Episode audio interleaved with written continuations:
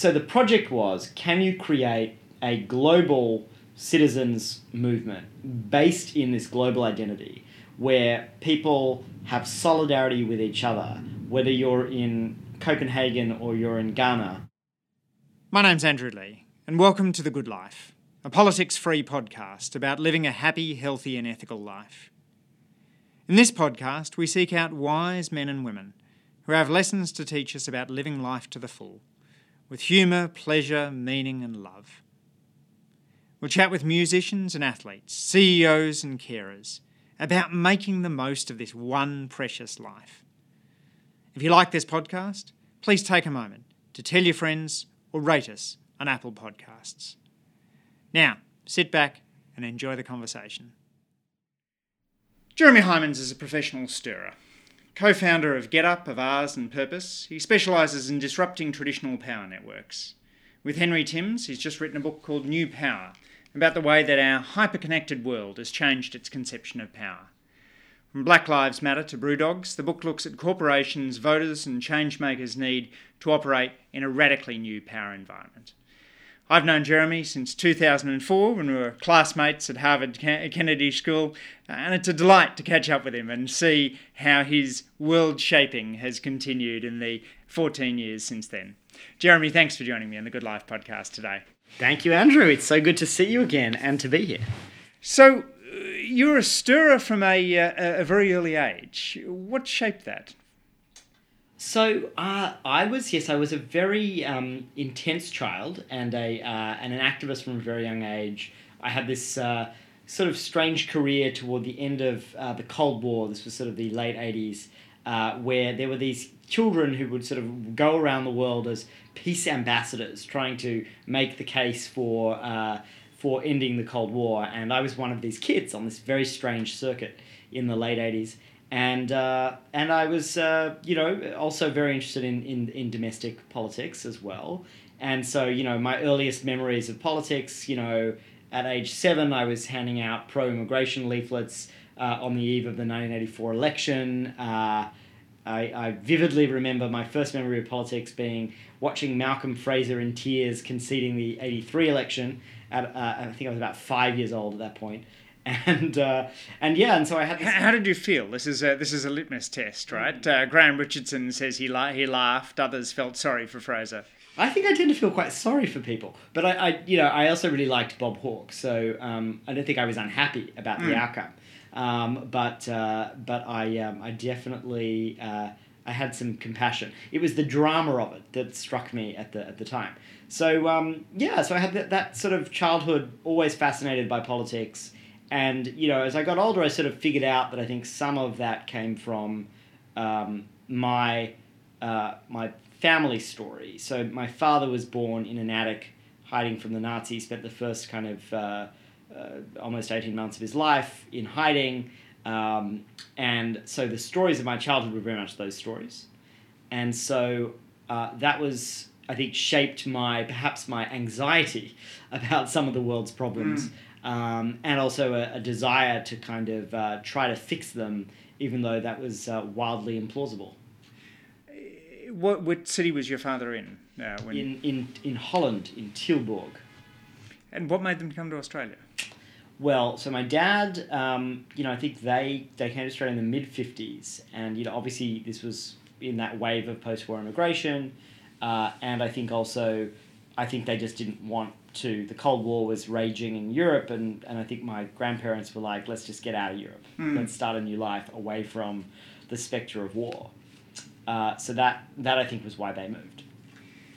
And you were then educated at Sydney Boys High, Sydney University, Harvard Kennedy School. Um, to, what did you learn from at each of those places? What were the most important things? Well, you know, they're all great in their own way. Uh, Sydney Boys High was uh, was a great place for learning how to vigorously debate. I think and argue. I, I used to. I was definitely a very active uh, debater, uh, which um, which I feel like in Australia is, is more of a deep tradition than it is. If you go to America, the people who are involved in debating are suspicious characters like Ted Cruz. Uh, so, so, um, so yeah, I, uh, I, I really enjoyed um, that, and I think I enjoyed that environment, that that jousting, um, and um, the critical thinking.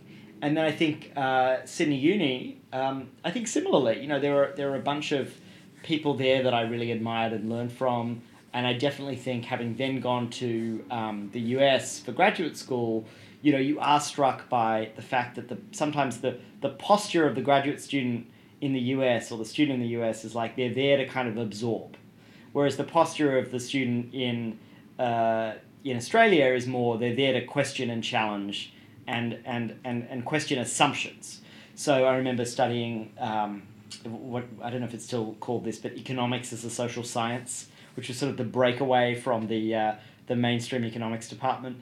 Uh, you know, and I didn't agree with all of it, but it was it was a very interesting. Um, you know, again, it was a very interesting frame, um, you know, with which to to engage with the world.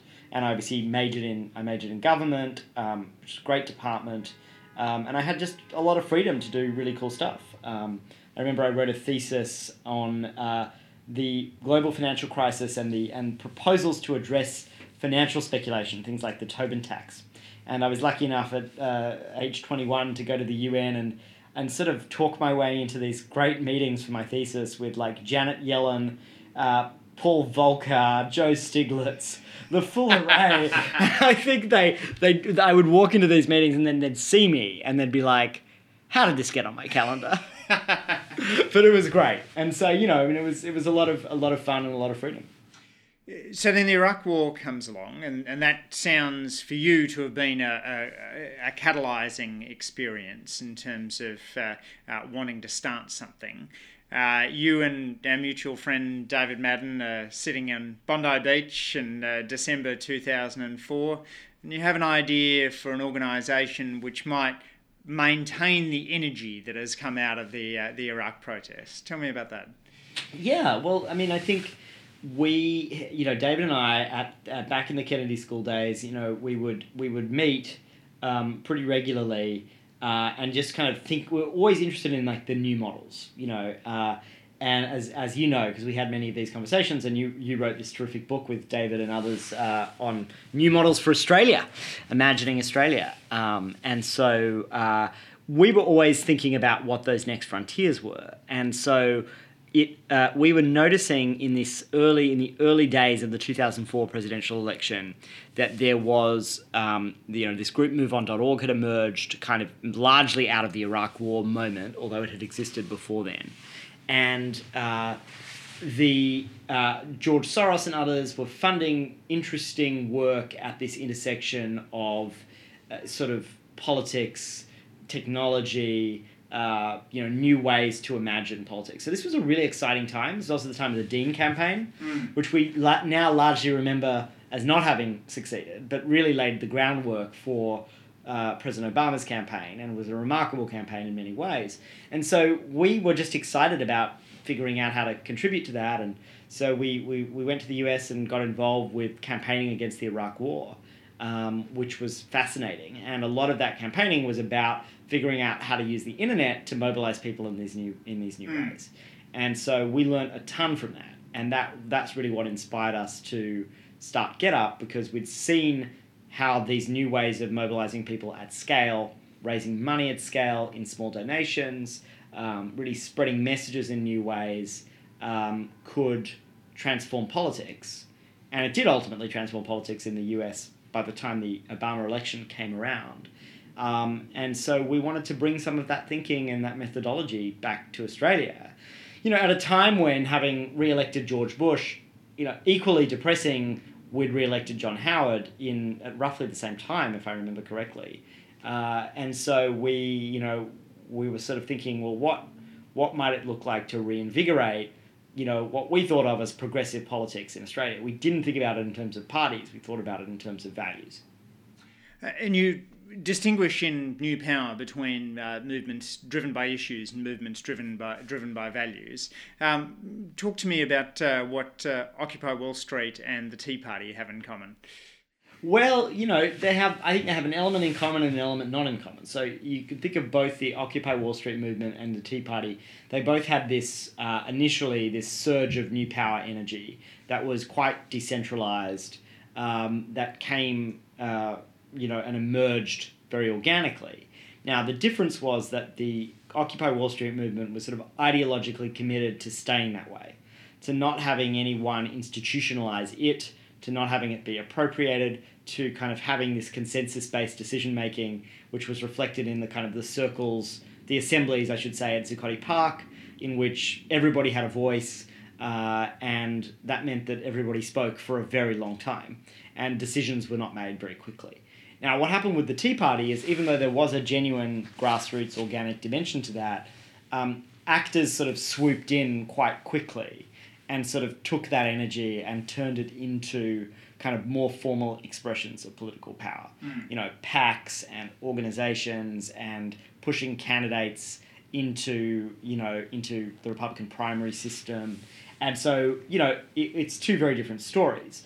I don't think it's a super simple story. So in, in that in our language, you know, you're using both new power and old power, you know, in the Tea Party situation, right? You're using power as currency Mm. and power as current. Um, so they they power as currency. They became very feared in Republican primaries because they brought muscle and might and money into those primaries. They, they were very well funded in order to edge out more traditional Republican candidates, more moderate Republican candidates. But they also had this surge of new power energy. That new power energy dissipated, but the institutions that took the energy initially kind of um, endured for a while. The Occupy trajectory is a bit different um, I think the Occupy movement was very influential in getting you know impact in uh, income inequality issues on the on the agenda in throughout the West, and you see Piketty, you see Corbyn, you see Sanders kind of emerging a little bit out of the energy and the space that was created by that movement. But the movement as it was, you know, largely dissolved, partly because of the things that I described, because of its commitment to kind of the purest expression of new power. So, having built GetUp, uh, many people would have then decided to devote their lives to uh, to running it. Um, but you and Dave made a pretty conscious decision to step back quite quickly, and you know, within two years, you'd founded Avaaz. Uh, tell me, tell me about Avaaz. Yeah, so this was a um, an organisation where we had um, actually this it all comes back to the Kennedy School. So there were people um, uh, people at the Kennedy School, particularly this guy Ricken Patel who um, we'd met through the Harvard Living Wage campaign, which was sort of another really interesting exposure to student activism at the time when we were there. And so we'd gotten to know Ricken, and Ricken um, had also been experimenting with these really interesting models in 2004. Uh, you know, these new ways of mobilizing people, you know, with a, with a, a couple other people, including Tom Perriello, who went on to become a congressman in, in, in the US and is a, a really terrific an important figure in progressive politics here in the US now. And so we'd both been experimenting with these things and sort of got together um, as a group and, uh, and, and sort of conceived Avaaz, and uh, which Ricken um, has run uh, from the beginning and, and ever since. And so it's a, it's a, it was another fascinating kind of um, project in that it sort of, um, it essentially was about creating a transnational political identity. So we knew that the people who cared about the Iraq War in Australia had a lot in common with the people who cared about the Iraq War in, you know, in, in, in Europe Mm. uh, and even in Brazil, you know, and other parts of the world. And we knew that it was possible to create a, you know, a transnational identity. So, so the project was, can you create a global citizens movement based in this global identity where people have solidarity with each other, whether you're in Copenhagen or you're in Ghana, uh, we're all you know we're all part of this one you know big global Mm. citizenry. So it was this it was this very explicitly global, very explicitly transnational project, um, and it used the same methodology that Ava, that uh, Get Up and Move On um, were based on. So we'd gotten to know that methodology in Australia and were able to apply it um, here. And so it was and has been a fascinating thing to watch, um, to watch grow um, and develop. And you know, obviously, Avaaz scaled very quickly. Um, and David and I were not involved for very long. We sort of then moved on to the next big thing. So there was this period of uh, founder, you know, there was this rapid fire entrepreneurial period where we got involved in co-founding a bunch of things one after the other, um, which was which was fascinating. Um, but the yeah the Avaaz model has been um, has been extraordinary, and um, you know, it it does demonstrate that there is an appetite for that. The other thing that we were doing with Avaaz was sort of responding to the sort of deficiencies of the the sort of bigger international NGOs, which weren't effective at mobilizing ordinary people. They were more institutionalized. So this was sort of about going direct to people and giving individuals stuff that they, they could do beyond just giving money Right. um, and giving those people more agency. And you know, obviously, that model now doesn't feel fresh at all because you know th- this this in the wake of these new organizations, many replicated the model, and I think email campaigning in particular has become pretty stale um, and pretty commoditized. But at the time, it felt really fresh to people, and it was a way of essentially telling people what was happening in the world and telling them what they could do about it under this broader rubric of a common worldview that the members of groups like Avaaz and Get Up shared. And I like the way you talk in New Power about the idea that it's only a movement if it moves without you. Right. Uh, which presumably shaped to some degree your decision to step back from both Avaaz and uh, and Get Up. That's right. Uh, yeah. And, and then in two years later, 2009, you've uh, co-founded Purpose, uh, whose offices we're sitting in on Fifth, A- Fifth Avenue at the moment.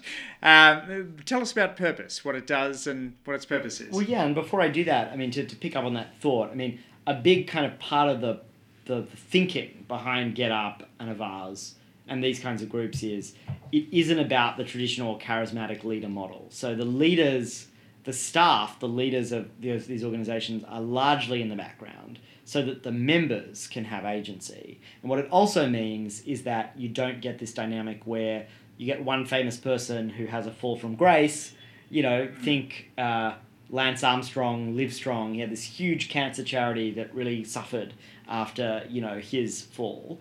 Um, you know this dependency, and we talk about this a lot in the book.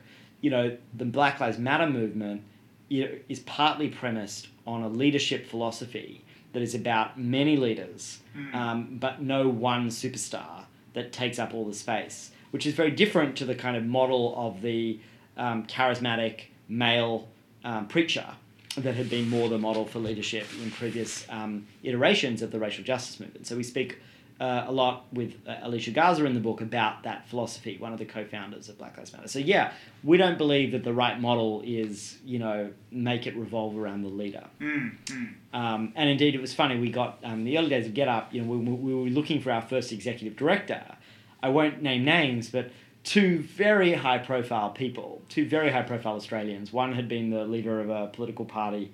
Uh, the other, a major international um, sort of UN uh, official, um, applied to run Get Up, and it struck us that both those people were terrific, but you know that would have been a disaster for Get Up because it would have just been about that person. Right, right.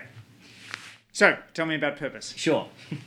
so Purpose is the the home for the kind of work that I do in the world, really, and so it's been um, it's been going for uh, almost a decade now, coming up to a decade, not quite, um, about nine years, and really. Purpose is a mothership for movement building, for figuring out new ways to mobilize people. And um, so within its rubric, there are many things going on. So we have um, folks here in the US, um, uh, in multiple places here. Our headquarters are here in New York, where we're sitting. We have people in the UK, in Brazil, in India, uh, and even a couple of people now in, in Kenya. And the work is about finding new ways to um, shift public narratives and mobilize people. So we're always interested in what that next model is. So to the point that I made about um, Avaaz or Get Up, even those models now need evolving and changing, and, and we're doing that. So we kind of work in these two ways. One is we have um, uh, an agency that works with um, uh, big nonprofits, big foundations, people like the Gates Foundation, the Ford Foundation, the Rockefeller Foundation, um, Bloomberg Philanthropies, um, uh, you know, and many others, um, uh, and and you know some of the world's largest NGOs and some big NGOs here in the US, and we work with them on uh, you know new uh, movement building campaigns and experiments. The other half of what we do is we have these things that we call labs. And our labs are essentially where we take a big issue area. So I'll give you an example our climate lab. And we, rather than create a new NGO, what we do is we create a lab in which we have campaigners, creatives, technologists, data experts, policy experts all together, figuring out um, using kind of an experimental methodology uh, new ways to shift beyond the base to develop new narratives on climate. We test a lot of stuff and then we scale the stuff that really works. And through that work, we've done some remarkable stuff, I think, um, in places like India, uh, you know, championing kind of clean energy policies, um, uh, focusing people on air pollution and the nexus between that and climate change. Um, we've done some really interesting work on Syria and the Syrian crisis um, uh, over the years. Um, we work a lot on refugees and migration issues in the US, in Europe. Um, we work on gun violence here in the US. Um, and so it's a, it's, a, it's a fascinating kind of context.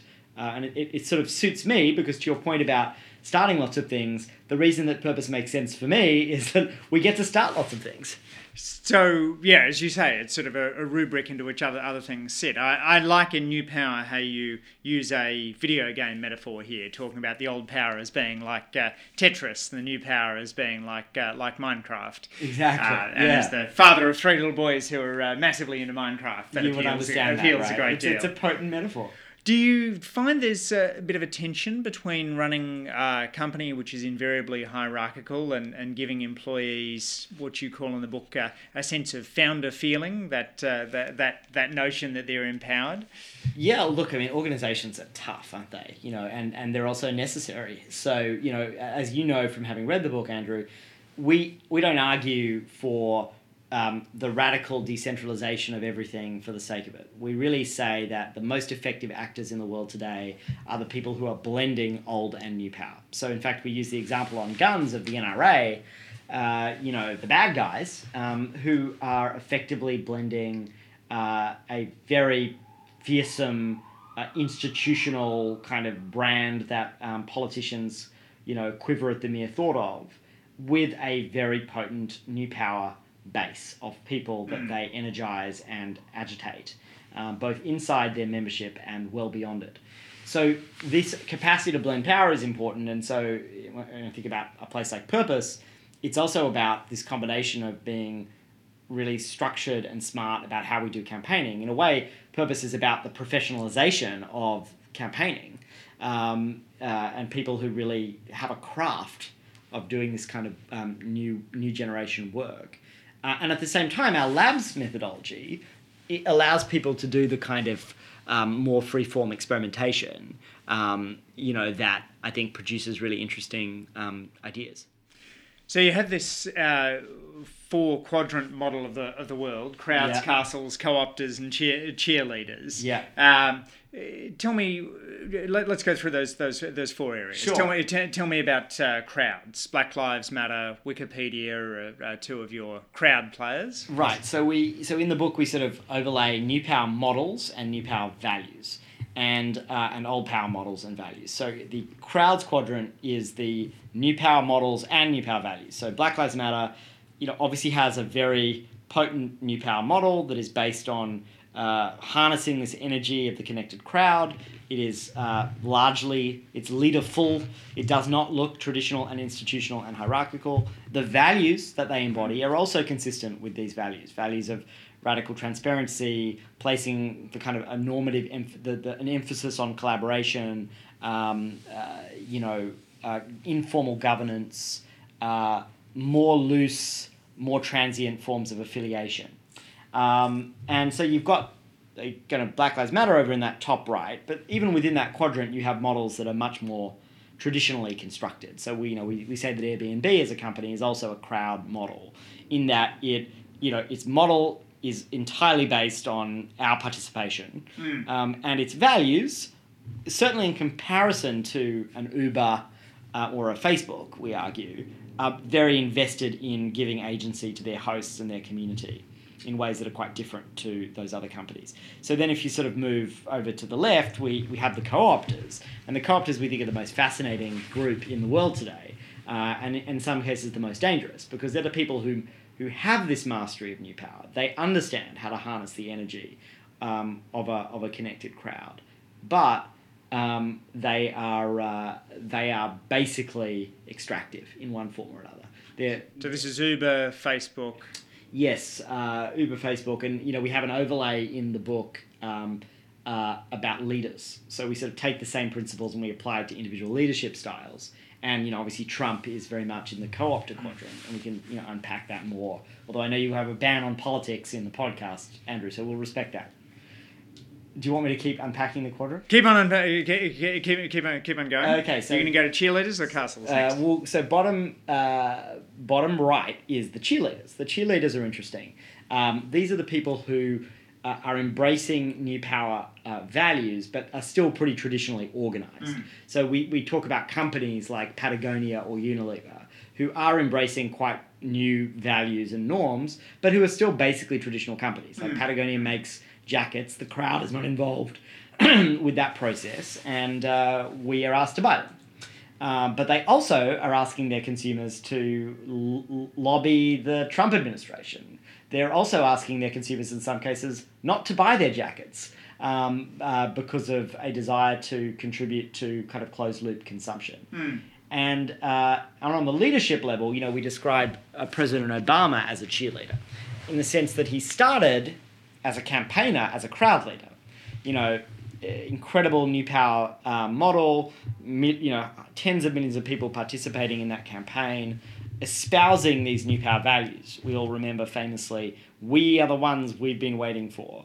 And then, but, but, but, but in terms of his presidency, he didn't really bring that movement into office with him. He ran the, he, he played the role of president in a very traditional way. Now, now that we're living under Trump, we all appreciate the uh, the value of a more traditional president, but but certainly it was not it was not one in which he brought that movement into into office. And then finally on the left you've got the castles, and these are pretty simple. These are these are old power models and old power values, and most institutions around us operate on this model. Uh, so we think about uh, you talk, talking about the Nobel Prize, Apple, the National Security Administration, uh, the, these these these sorts of traditional agencies of corporate and, and government power there. Yes, exactly. And, and and the Apple point is there to make the point that you don't it, being a technol using new technology does not make you new power. That there are many people using uh, new technology, using social media in profoundly old power ways. And so this is really about how you use technology and the mindset and method with which you do it rather than the use of it. So you talk in the book about a, number of uh, movements which have in common that they're actionable, connected, and extensible. Um, let's go through a few, a few of them and uh, just get you to uh, to unpack what made them work. Uh, uh, the ice bucket challenge. Right. So we all remember how joyfully irritated we were by this ice bucket challenge. Uh, but You did one, I take it. Uh, I didn't. I did not. I'm, sh- ashamed to tell you that I did not. I only wrote about it afterward. Uh, and so the ice bucket challenge is is understanding the mechanics that made it work. Um, can teach us a lot about how to make an idea spread today. So you remember the first principle there. It's actionable. So uh, basically, the, the rather than it being an idea that we're looking at, that we're consuming, that we're admiring, uh, we're actually asked to do something. The thing we're asked to do is basically dunk ice on ourselves. Um, but it's connected in the sense that the dynamic that made the Ice Bucket Challenge spread was that at the end of that video, you challenged your friend. So I would say, I now challenge Andrew um, to do this too. And the third element is what we call extensibility. It was extensible. That means it, it, it, people could adapt it in their own ways. And that explosion of creativity, the fact that, you know, Patrick Stewart, the Star Trek star, turned the Ice Bucket Challenge into just putting a couple of cubes of ice in a nice whiskey glass, pouring some whiskey in, and signing a check. Uh, but other people, you know, did it in these other ways. That's part of what made it spread because people could make it their own.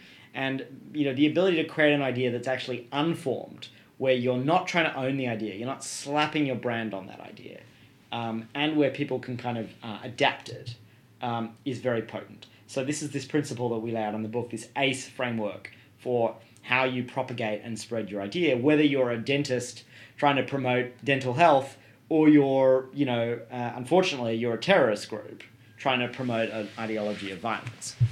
Uh, Giving Tuesday. So Giving Tuesday is, is an incredible initiative that was started by Henry Timms, my co-author and collaborator in all of this work. And Giving Tuesday is another ACE idea. So basically, uh, giving the model behind Giving Tuesday is Uh, in America, there's this thing called Black Friday. Black Friday is a is a consumption orgy that happens right after Thanksgiving, where everything goes on sale. And after that, they're, they're, when the internet emerged, this new thing came up called Cyber Monday, where all the online retailers uh, go on sale. So Henry thought, well, what if we created a day of giving back, a day of philanthropy after all this consumption? And so the way he did it was clever. So he runs a big institution here in New York called the 92nd Street Y. Um, it's sort of a 150 year old venerable, um, you know, um, institution. The the impulse in a situation like that, when you have an idea like that, is to call it the 92nd Street Y's Giving Tuesday and to try to own it. Maybe license the idea to other organizations. Mm. Maybe make them pay something to use the the the the, the uh, trademark. But instead, he created a completely ownerless movement. It's actionable in the sense that um, the action is you run your own campaign to raise money or give money. It's connected in the sense that it's giving people this sense of higher purpose by creating this narrative around philanthropy um, and giving back after all this consumption. And it's extensible in the sense that people could do whatever they wanted with it. So in in uh, you know some people called created Giving Shoes Day, and other people called it Giving Blue Day. In the case of a university in Michigan, everybody adapted it. In Singapore, Giving Tuesday is not one day; it's one week. But because the movement is ownerless and essentially all um, that is done from the center is provide a set of tools and resources that people can use, it's spread and now it raises hundreds of millions of dollars of money every year for um, charity. And you've talked also, and one of the things I find fascinating about the book is it delves into the way in which corporations are attempting to uh, to, to do something similar. Um, t- tell us about uh, adult fans of Lego. so there may be some some. I bet you some of your listeners are are AFOLs. Adult fans of Lego are the adults who never stopped loving Lego and playing with Lego. And um, uh, some years back, when Lego was kind of financially in crisis, a new CEO who'd been brought in realized that the path back to greatness was not to ignore these weird adults who were still playing Lego, but actually to embrace them. So there were all of these self organized groups of uh, adult fans of Lego around the world. They were creating amazing uh, models, uh, and uh, he basically leaned into it and he hired a bunch of people and created a whole department focused on building a community uh, mm. of AFOLs. And those AFOLs became his marketing engine, his product development pipeline. He created a, a kind of an open innovation model where people could essentially compete to um, you know suggest new models that, they, that they'd built and designed. People would vote, uh, and the most uh, popular models, which then have this inbuilt fan base, would get made by Lego, and the revenue would be shared with the creator. So they built this whole business around the AFOLs, um, and it, it helped to save Lego, um, which is uh, which is a story of how even a very you know old power you know very complex institution like a, a multinational like Lego could could use new power um, to you know really reinvigorate itself. So given all, all, that you, all the change that you've seen and, and helped bring about over the course of the, of the uh, uh, kind of 15 years you've been professionally working in this uh, this community in the United States. Uh, where do you see purpose being in a decade's time, and where do you see Jeremy Heimans being? so I think you know if if purpose purpose's kind of truest um, version of itself, I think, is as a kind of catalyst for uh, more and more movement building and innovation. So we passionately believe that, for example, um, with this all these all this new wealth coming online, you know, everybody is now investing that philanthropically, which in one way is good, and in the other way is sort of challenging the role of government in ways that are quite problematic. But but nonetheless, that's a reality. So we believe that more of that philanthropy should be going to real power building, movement building work rather than just to technocratic solutions. So, in a perfect world, we've helped to make that argument to those philanthropists and helped to um, get funding for um, grassroots social movements around the world. And we're providing this hub of innovation where whether you're fighting against uh, white supremacy uh, in America uh, or you were trying to create a positive narrative around immigration in France or you were trying to explain why um, climate change matters in India, um, we we are working in the background to help make those things happen. So let me ask you a couple of final questions to wrap up. What advice would you give to your teenage self? Chill. It's fine. You know, sort of. I You were I- too tense as a I- child? I, was very earnest. Well, I was very earnest. I was very, um, you know, I was, I was sort of very. Um, I had the problems of the world on my shoulders, um, and so you know, li- literally, rather than like you know teenage problems. so I think uh, you know, I think my advice to my younger self would always be um, that uh, that you shouldn't take it all quite as seriously, and you'll have plenty of time to kind of try to impact the. Uh, impact the world, um, you don't need to try to do that um, quite as earnestly at age 13. Try to have a childhood, just a little bit of a childhood. What's something you used to believe but no longer do? well, I think I used to believe that um, moderation would prevail in politics, um, when I think what's really happening is that extremism is prevailing. So, you know, I think, you know, I grew up in the 80s and 90s and early 2000s in politics where, you know, like the, the particularly on the left, the job was to, you know, move to the center and become more palatable and more moderate. Um, and uh, I think one thing that, and I, I sort of, I think I, I, I thought that was the right political strategy, whatever my own personal um, ideology was. And I think I've certainly realized that I think in, in, in our current context, that's just not right. So um, I, I don't I don't have much confidence or hope for centrism in, uh, in, in politics in the West over the next 10 years. When are you most happy? Um, well, you know, I'm most happy when I I think the sweet spot for me is, especially in terms of my work, is when um, I see something that I helped to create or start do incredibly well without me actually having to like push it along. Like that's a really satisfying feeling. And so GetUp has been wonderful to watch because you know I played this early role, um, imagining it with David, um, but uh, seeing the incredible work that's been done to take that vision and transform it into this organization, which has real um, uh, capacity to influence um, the, the, my country. That's really satisfying. It's more satisfying than the things you've done uh, yourself, in a way. Uh, staying on the happiness vibe, you've uh, as an Aussie living in New York, do you have any uh, particularly uh, happy places that you suggest that uh, that people visiting New York for the first time should go to? well, I met my partner at a beautiful little cafe. So basically, the story, the Australians will appreciate this. Like 10 years ago in New York, there was very little good coffee. So Australians would come and just be outraged by the coffee culture here. And I was one of those people. Uh, but obviously, there's been this explosion of, of great coffee since then. But uh, there was this terrific place called Abraço, um, this little hole in the wall in the East Village. And it was this, this guy from the West Coast who would always play uh, either soul music or Brazilian music. And so you'd come in, and it was just this joyous little place. And he was a total um, stickler. You know, there was only full fat milk, no almond milk, no soy milk. You know, there were, there were only certain things he did, and then his uh, his girlfriend would make these incredible like olive oil cake and two or three cakes, a bunch of coffee. It was doctrinaire. It was fabulous. And uh, so that's one of my special places, and it still exists, but it's moved across the road to bigger digs now, um, which which has lost a bit of its charm, but has the upside of um, uh, allowing his uh, his partner to make more cakes, which are something to look forward to every weekend. So all Aussies, uh, particularly GetUp fans, should visit Abraço in the East Village. if they That's come to New East East Seventh Street, must go. The other thing I'd recommend. Um, i- so the problem with places like New York is there's always really cool restaurants opening every week, and then you're basically in this kind of you know hellhole um, of trying to get into one of them. Uh, and uh, so I recommend going to places that were cool in the '90s, but still have great food.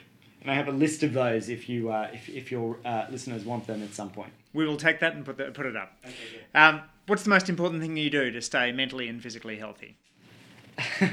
well, at a time when I'm on a book tour and um, still um, running my organization, uh, I don't know that I'm totally nailing that, Andrew.